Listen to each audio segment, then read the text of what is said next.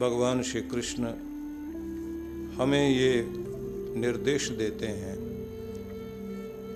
कि अपने स्थान को चुनाव करिए आप।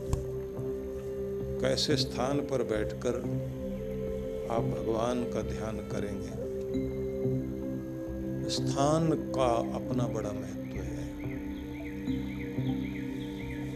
साधना करने वाले लोग पूरी धरती से ऐसी जगह ढूंढा करते हैं जहाँ बैठकर उन्हें आसानी हो, जहाँ से परम तक पहुँचने में। उनकी ऊर्जा केंद्रित तो हो सके। तो एक तो ये बात ध्यान रख लीजिए कि स्थान का चयन, प्राकृतिक स्थान, पवित्र स्थान, उसका चयन कीजिए।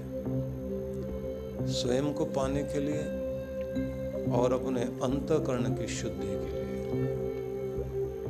फिर आगे उन्होंने ये भी बताया है कि आपका आसन मतलब जो आप बैठेंगे तो स्थिर होकर के बैठे। संतुलन जिसमें सद सके। अंगों का संतुलन भी आवश्यक है।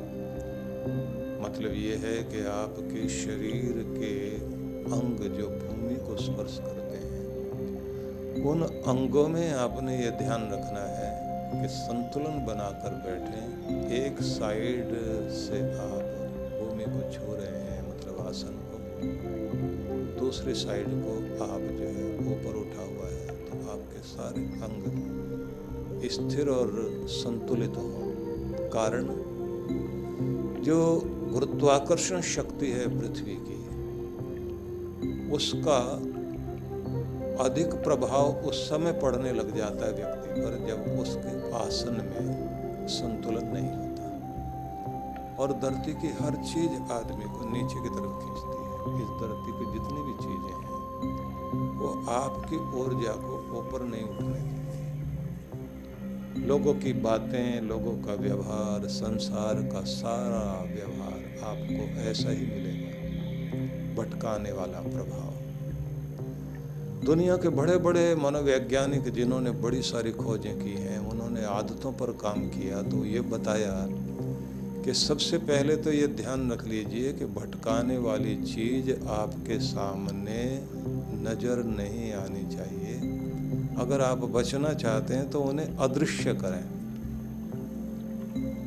आपका फ़ोन आपके सामने रखा हुआ है और उसमें कोई ना कोई मैसेज आता जा रहा है तो आप उसे जब सामने रखे हुए हैं तो उसमें से ध्वनि भी आएगी। ध्वनि बंद भी कर देंगे तो लाइट जलेगी। तो चीज़ दिखाई देगी, ध्यान जाएगा। दिखाई दिया तो उसके बाद आप देखते हैं, ज़रूरी है या नहीं है। तो जैसे ही आपका ध्यान उधर गया तो उसका मतलब होता है, चलो देख ही लेते हैं खोल के।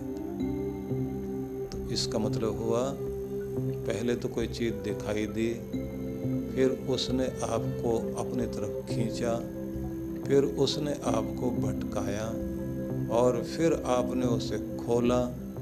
तो वो लोग जो उसमें ऐसी चीज़ें भरते हैं, उन्हें पता है कि आदमी को भटकाना कैसे है। उसको भटकाना ही नहीं अटकाना भी कैसे है।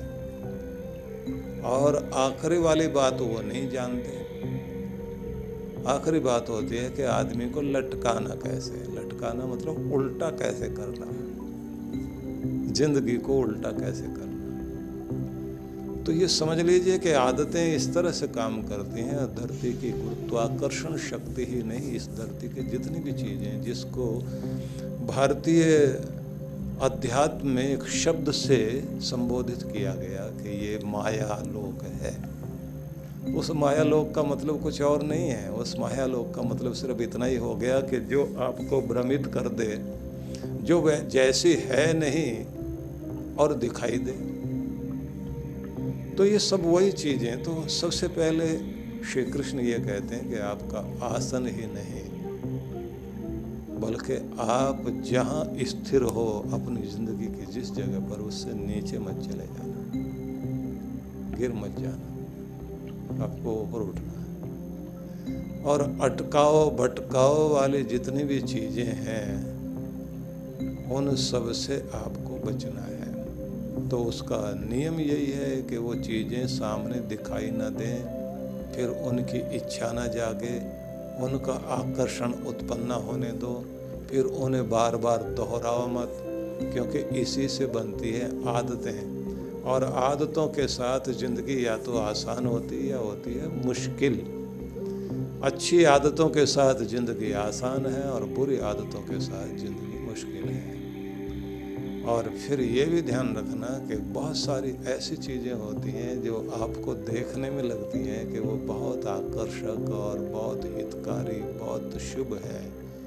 बहुत सारे आपको शुभ चिंतक मिलेंगे जो शुभ चिंतक होते ही नहीं उन शुभ चिंतकों से तो आपको अगर समझ आ जाए तो आप ऐसे डरेंगे जैसे सांप से कि इन लोगों की ज़रूरत नहीं है हमको। क्योंकि वो कहने के लिए शुभ चिंतक हैं, लेकिन वो शुभ चिंतक नहीं होते। वो खुद का शुभ चिंतक खुद के लिए शुभ चिंतक होते हैं। आपको कैसे यूज़ कर लेना है, इस बात के लिए शुभ चिंतक होते हैं।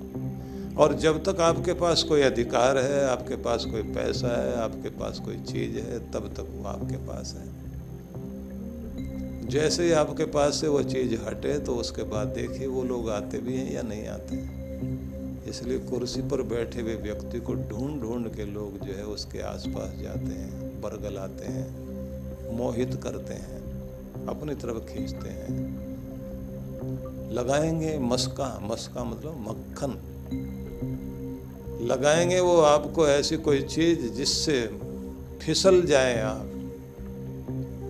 बरगलाएँगे आपको, बांधेंगे आप। तो आपको उनसे बचना होता है। और जब आप उनकी असलियत को जान जाते हैं तो आप संभल जाते हैं। लेकिन आसान नहीं है। तारीफ़ सुन के कौन खुश नहीं होगा। और जिनके पास अधिकार हो जाते हैं, तारीफ़ सुनने की आदत हो जाती है। तो उन लोगों के साथ एक बड़ी समस्या होती है, तुनक मिजाज। बड़ा जल्दी मूड बिगड़ना। फिर खुशामद वाली बातें सुनते रहने से कोई अगर आकर के साफ़ साफ़ बोल जाए, बड़ा बुरा लगता है। आपने कुछ ऐसे ऐतिहासिक पात्र देखे होंगे, सुने होंगे, पढ़े होंगे, या फिर कोई ऐसी पुरानी फ़िल्में या धारावाहिक आपने देखे होंगे, जिनमें कोई आकर के बादशाह को खबर देता है, बुरी सूचना देता है कि वहाँ बुरा हो गया हमारे साथ। तो बादशाह सुनने के बाद सबसे पहले उसी की गर्दन काटता था। मनहूस आकर ऐसी खबर देता है और वो पहले ही कांपता रहता था कि खबर मैं तो नहीं सुनाऊँगा। और अगर कुछ अच्छा हो जाए तो एक साथ एक आदमी नहीं, चार आदमी लपकते थे, दौड़ करके, भाग करके जाए। मैं बताऊँ तो वो मोतियों का हार निकाल के उनकी तरफ़ फेंकता था।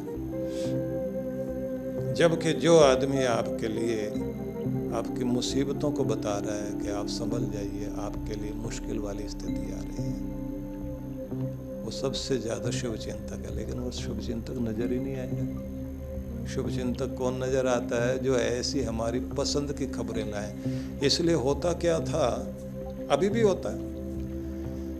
बड़े पदों पर बैठे हुए लोगों के आसपास लोग जो है बुरी खबरें आने ही नहीं देते। हैं अरे साहब, जीत रहे हैं आप तो। बस आप ही आप हैं, इस समय तो आप देख लीजिए, चारों तरफ़ गुणगान आपका ही हो रहा है और आपके चारों तरफ़ जो है वो झंडे लेकर के जय बोल रहे होते हैं। और जब रिज़ल्ट आते हैं तो पता लगता है कि हम तो कहीं है ही नहीं।